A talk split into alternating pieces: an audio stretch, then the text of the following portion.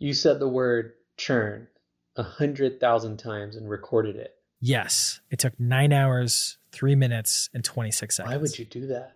Welcome to Trade Offs, where Nira's Hiten Shah and Profitwell's Patrick Campbell discuss tech through a product first mindset to inspire you to think differently. This week, they talk about saying churn a lot. So, first, I said 100,000 times. It took nine hours, three minutes, and some change. We definitely tried to look into how to fake it. It was so much easier just to do it. So we, I just did it one day. Strategic versus tactical churn. Product God saying something along the lines of, well, if the product was valuable enough, no one would ever leave. Right. And the problem is, is it's not wrong. It's just, it's profoundly incomplete. And much more. What's up, man? How you living? Hanging, hanging. I saw a video the other day and you were on it. Yeah? what video was that? You said the same word a hundred thousand times, and and you had like a ticker, and like I could see you walking around, and, and you know I could see your rear because you walked around. I could see that, and then you sat back down. But like you said a word a hundred thousand times, so let's just let's just make the whole episode today about that let's word. Talk about that. You want to say it another ten thousand times right now? All the elements. So first, yeah, 100,000 times. So I said the word churn 100,000 times for a marketing stunt. I think that's the right way to call it. So first, I said 100,000 times. It took 9 hours, 3 minutes and some change. We definitely tried to look into how to fake it. It was so much easier just to do it. So we, I just did it one day. So you probably can't really see, but my space bar does have like a lot of wear. You see that on the bottom? And that's from pressing the space bar wow. so many times. Yeah, it's pretty wild. But long story short, said it 100,000 times. What we did, for those of you who didn't see it, um, and we put some like shorter cuts just because we didn't expect a lot of people to watch the nine hour video. Although I ha- I'll have a comment on that in a second. We ended up putting some like content in the beginning and the end. So, meaning like I had some slides that would show up while I was saying churn, and it was like, here's some facts about churn, some benchmarks, and then ultimately why we did this. And there's two reasons why we did this.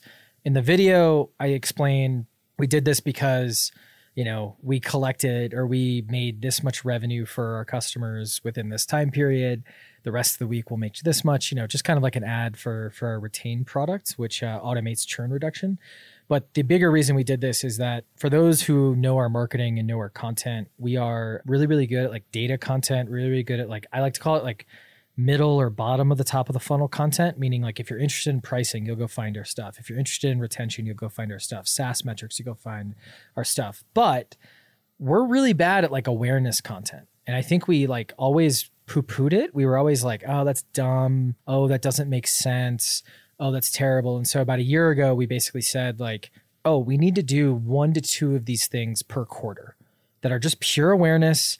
We will measure lead flow and such as best we can, but that is not the measure of success. The measure of success is just pure views, pure impressions.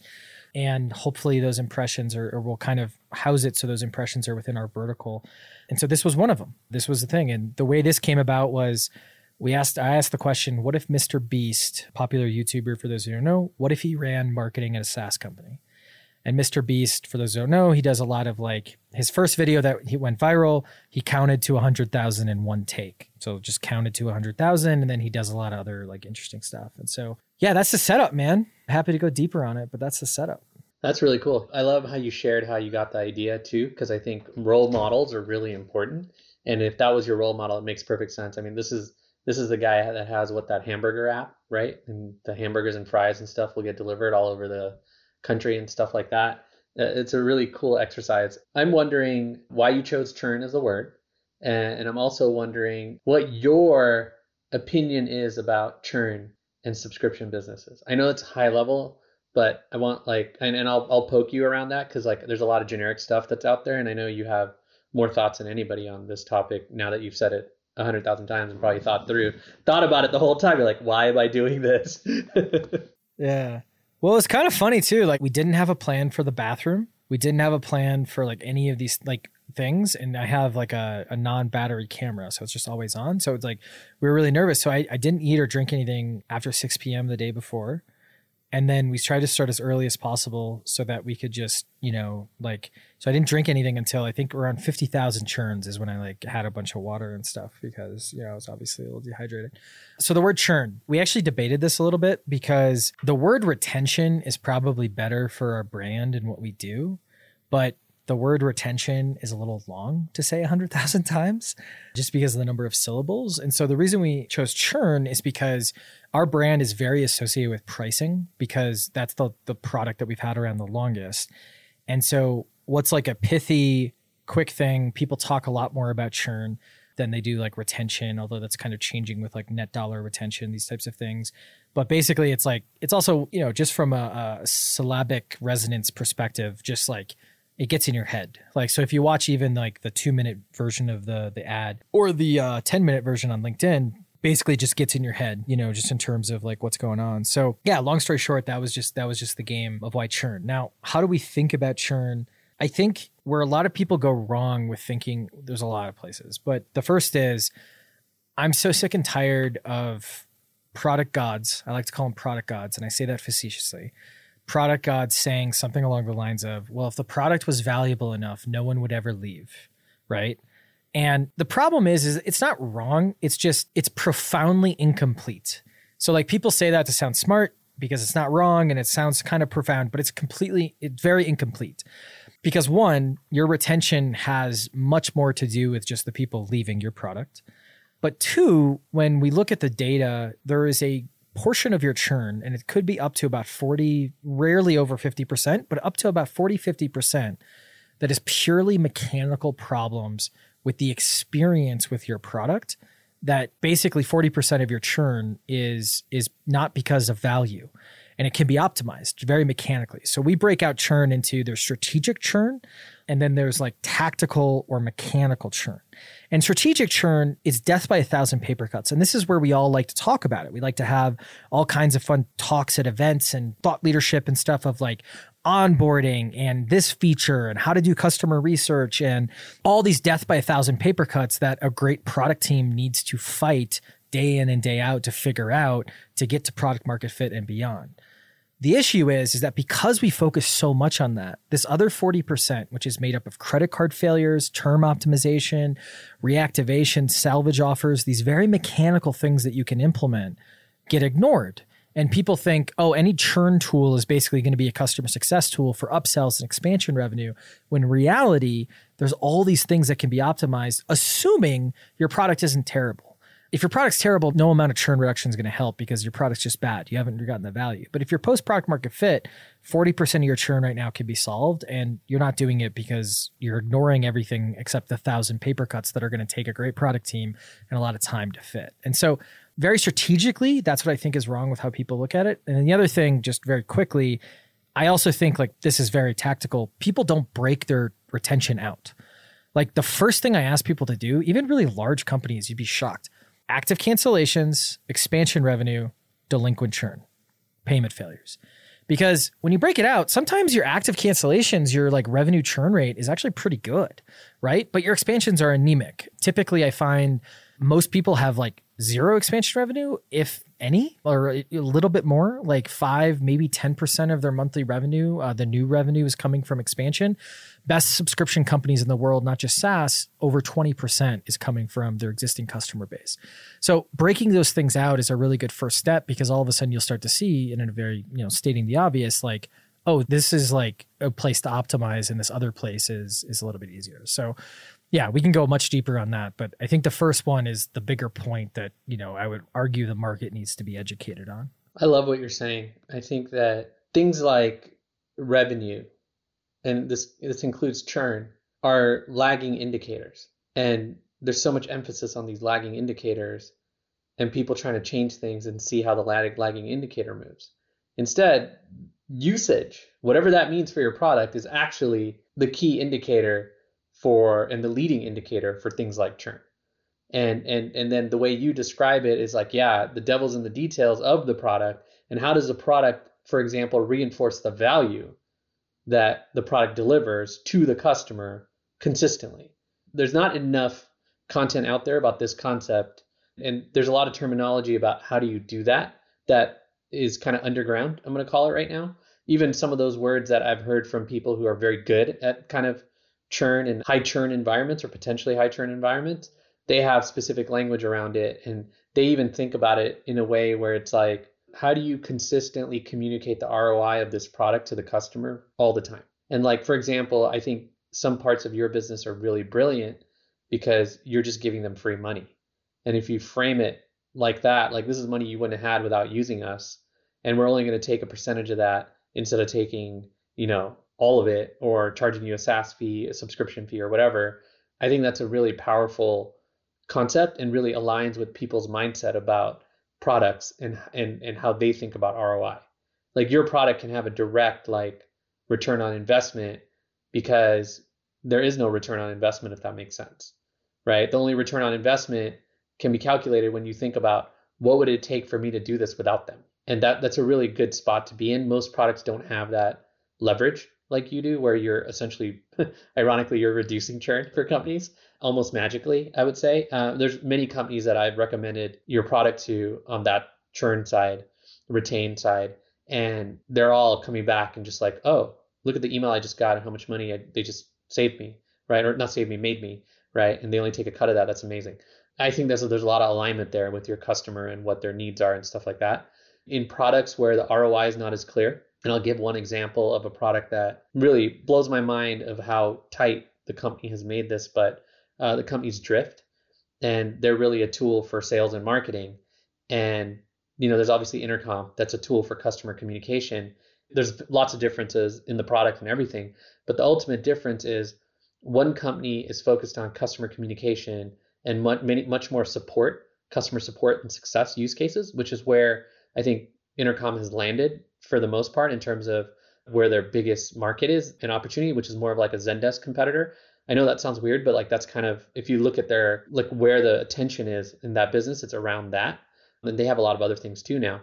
Then I look at Drift and I'm like, they have figured out that sales and marketing need to work better together. Marketing drives traffic. Sales isn't responsible for converting it, but they're responsible for turning it into something meaningful, you know, once it falls in their laps. And the alignment in the middle is actually Drift because Drift is able to help marketers harvest more of the traffic and turn them into dollars.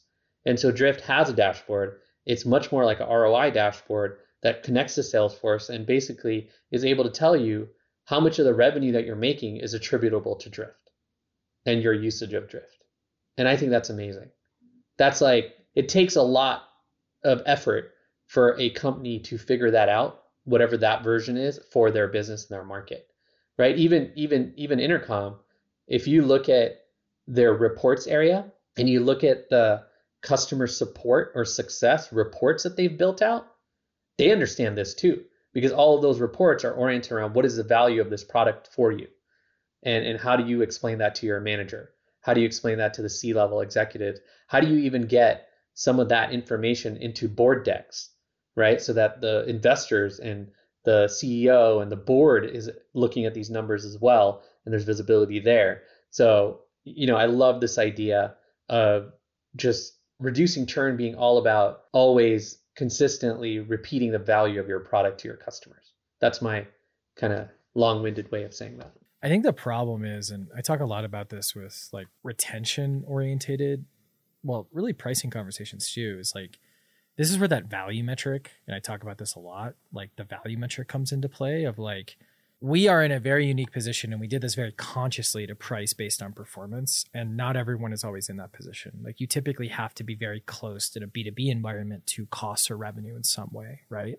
If you can't and it's like 10% of companies can do that. Um, that's kind of like a estimate number not a, not an actual data number. And so what I think then what you have to do is you have to take a step back and have a proxy. And this this is the active cancellation thing. Like there's a reason like retain we have like 0.3% monthly revenue churn, something crazy, and like our net revenue retention is, you know, over 100% is because basically what ends up happening is like we're so aligned that when they're looking, what should I do? What should I do if I want to cancel something? Like during COVID, like we were kind of worried because no one knew what the hell was going on in the beginning of it. But like we got many messages. We were like, hey, I went through my spreadsheet of things that I should cut because everyone was preemptively cutting. And like you guys only cost something if you make me money so it doesn't make any sense to cut you and we're like cool so like we lose customers because they want to try out a competitor but then we win a lot of them back and like all that kind of stuff which is fine but i think it's just one of those things where aligning with that customer not to sound trite is so so important and what i actually think drift messes up and i would argue intercom a little bit as well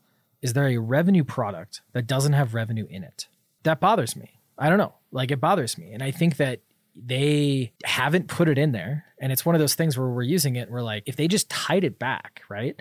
Um, and we we have a drift integration that, that can help with that. That's why we built it strictly to get this revenue data in just to make sure that there's like you know attribution on some level to see like you know some justification of like what we're doing inside drift right? And so my kind of point there is more tie things back to that value as much as humanly possible but the bigger point too is like this is all that strategic conversation, right? And this is the conversation everyone has, right? There's many articles that that I've written, you've written, other people have written on like this exact topic, right? Figuring out value, jobs to be done, an entire framework that like talks about this, right? Customer development. This is the entire point of customer development. This is the entire point of product, right? And I think that like that is hard, one, just to do in general. Even if you're good, it's still hard and not guaranteed. But I also think that like if you get to product market fit or close to it, beyond it, obviously, you're still going to have to fight that value battle. And I think that what a lot of people then do is they go, this is the number one thing I have to figure out, which is great. But the problem is, is it's like, this is a Sisyphean task. You're just going to be doing this for the entire company, right? However long the product or the company sticks around, someone, hopefully the same person, but very unlikely, is going to be doing this. And so what happens is you put this in a priority bucket when you have this 40% leakage that I'm talking about, where it's like that 40% tactical churn, take care of that because it's mostly purely mechanical as you're fighting that Sisyphean task. And so there's some things that make that Sisyphean task easier, like value metrics and stuff like that. But yeah, it's just something to think about. I think that's a key thing. This is a task that the company's going to have to continuously do and figure out how to get great at.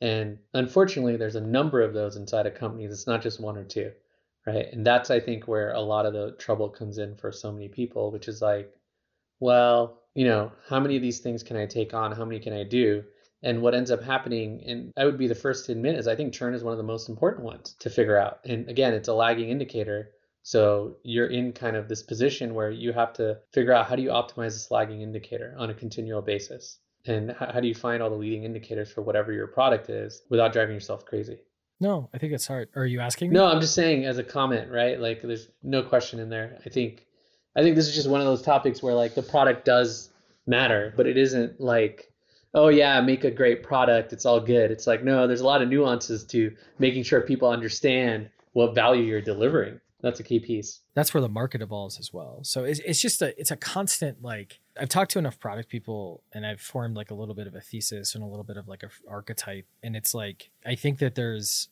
a lot of very talented product people who ironically get very like tunnel vision on some of this stuff and it's like it's hard to shake things up and so we've actually found a lot of success not only going through product people who normally own churn but going through like finance and ops people because finance and ops they at least see like some of the things we're talking about like oh annual plans have better ltv great. Credit cards let's solve that right? And so i think it's just one of those things where there's there's a bit of an awakening around like one net dollar retention or net revenue retention is now like very in vogue and it's in vogue in a hot market. You normally don't see that. Like at least the couple cycles that i've seen since we founded profitwell net revenue retention only got hot when there was like oh my god is the market gonna pop is the public gonna pop oh my god unit economics are important now it's a hot market and it's important. We haven't seen that yet, which is really interesting. But I think it's it's it's in vogue because the thesis that you and I have been talking about for a decade about like, hey, acquisition is really important. You got to spend half, if not more, of your budget on it. But this other stuff matters too. And this is why we formed an entire company around pricing and retention.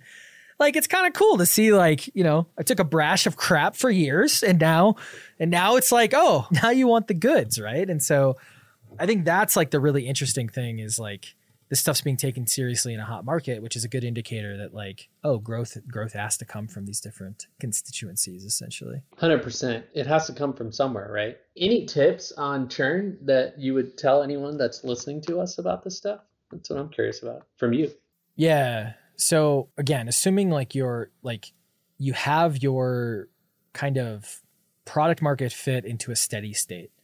I think pre product market fit, everything I'm about to say, don't worry about it. You will see the impact, but it's not going to solve the problem. It's going to maybe band aid the problem a little bit, which, you know, not to chill, but like, yes, if you turn on retain, we do it all for you. So it's easy enough to turn on. But the basic idea is like, you got to get your product in a good place for all the strategic stuff. But on the tactical retention side, this is where I think it gets more interesting. So, one, if you're listening to this, you've probably heard me say before if you're a credit card based business, meaning that's how you accept payment mostly, besides invoices, 20 to 40% of your cancellations are going to be from credit card failures. It's just credit cards are a mechanical device subject to failure. A lot of the failure reasons, a lot of people are like, yeah, but like, they retry it, right? It's like, yes, you can get people, you can get retried credit cards, but there's a really large portion, about 60, 70% of failures require you to go get that person to refill out their credit card information. It's it's just unfortunately something that's a fact of life. A lot of things to do with this. So we have a product that does this and so we've studied this a lot. So here are some like quick tips. One, don't send emails before the point of cancellation. So, hey, your card's about to expire hey your card's about to you know expire. We need updated payment information. Don't send emails. It increases active cancellations by about 10 to 20% because normally you kind of annoy them essentially. In addition to that if you at the point of failure um, or basically what ends up happening is is Amex and some of the other cards, even if the card is about to expire, they will continue to charge that customer. And normally this kind of depends on not quite their credit rating, but like an equivalent kind of calculation that's kind of like, oh, this is a business expense. This is probably something that they want to keep going. They just haven't updated the card yet. If you're selling to more of like an underbanked community, um, it's a little bit different. After the point of failure, do not use markety, well, like, you know, designed emails. They do not work as well. Um, actually, they work about 50% worse than plain text emails. So that's something to kind of keep in mind. In app notifications work really well. SMS works really well in this case. Uh, and then a couple of little traps. Make sure that your retries are turned on. And if you didn't do any research on data or anything like that, just use whatever your billing systems like smart or tactical retries are. So Stripe, they have some retries that are smart retries, they call them. If you didn't do your research on when you should retry a credit card, just use the smart ones. We do some extra things with retain where we'll actually like, depending on your type of product and the price point, we'll know like so for consumer product we know to retry the card on the f- the 30th or the 1st and the 15th of the month payday because we know that has a much higher acceptance rate when you retry a card then and then if you can make it so your user doesn't have to log in to update their credit card so we do these like one click all of a sudden you get to a mobile optimized form with Apple and Google Pay, and that's kind of how Retain, you know, gets really high recovery rates. But basically, that's that's one of those things that can be really really helpful. And then the final thing on credit cards, and I'll stop. There's there's more we can go down, but like, make sure you're locking out your customers that aren't paying you. I know that sounds really condescending, but what's really interesting is basically one out of 15 to 20 companies that I talk to about credit cards an engineer is treating credit card failures different than someone who actively cancels, which is the right move. The problem is, is they never close the loop with the people who have uh, the failed credit cards. So I had a webinar that I did on credit cards. That's how exciting I am. I did a webinar on credit cards, and there was a company, a rather large company. I told them this, and it was an eight million dollar ARR like fix just by like literally pressing a switch in their billing system, which was pretty cool. But yeah, those are some tips on credit cards. I can get into some of the other stuff, but because I've been talking, I'll uh, shut up a second if you got no, no, keep going, keep going. It's great. Three other things, and I have all the benchmarks. If you want to hit me up on Twitter, I can send you the benchmarks of all this for your industry and vertical. Term optimization. Those customers on quarterly or annual plans in SaaS have about three to 400% higher LTV. In the world of consumers, typically about 800% better LTV, just because people on longer term plans will essentially cancel less. What we do with Retain is we basically identify who's a really good candidate to upgrade. So it's normally people that are between like their second month and their 10th month for a B2B SaaS company. If someone's beyond 10 months, and it depends on the product, but they're kind of with you for life. So don't worry about it. But most of us are only asking when someone signs up. But when someone signs up, like they might not have experienced the value of your product. Two other things reactivations. You should be contacting your customers who canceled. We've noticed that like maybe 40% of reasons people cancel have nothing to do with you. Budgets, all kinds of stuff pops up. So essentially what ends up happening is like you just have to like go back out to them, maybe provide them a little bit of an offer. And long story short, you can get probably about 20 to 30% of your customers back over a year uh, who have canceled. And then the final thing, make sure you have offboarding. It's not as important as your onboarding, but ask someone why they left and based on that reason give them a number of different options for pausing a plan a salvage offer contacting support etc we've noticed with just even basic offboarding in SaaS world, you can lower your active cancellations by about 20%, which is enormous, right? And so when you stack all these things on top of each other, that's where you're able to kind of reduce, you know, those lost customers by about 40%. Um, depends on the type of product, but um, those are the things that you should like really take care of. And I think there's some other things that we could go deeper on, but that's the huge stuff that you should think about. That was great. I just wanted to know about churn from you. Yeah, I'm a machine when it comes to churn now. I can now do it for pricing and churn. So I'm like a, a multi-trick pony, which is great. I like it. Yeah, yeah, yeah. Anything it's else we should talk about today? Anything. I don't think so, man. I don't have anything great. You and I had some interesting, I'm going to tease this out. We had some interesting discussions about some things we can't quite record on, but at some point we'll be able to record on them.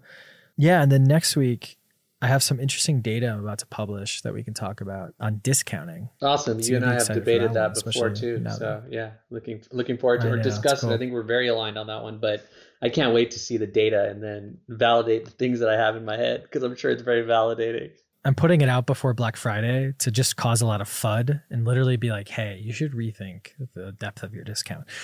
just see what happens. Anyways, so that'll be a good time. So we talked about saying the word churn 100,000 times. We talked about strategic versus tactical churn. We talked about how to reduce tactical churn and all that jazz. All right, man. You Have too. a good weekend. Peace. Thanks for listening.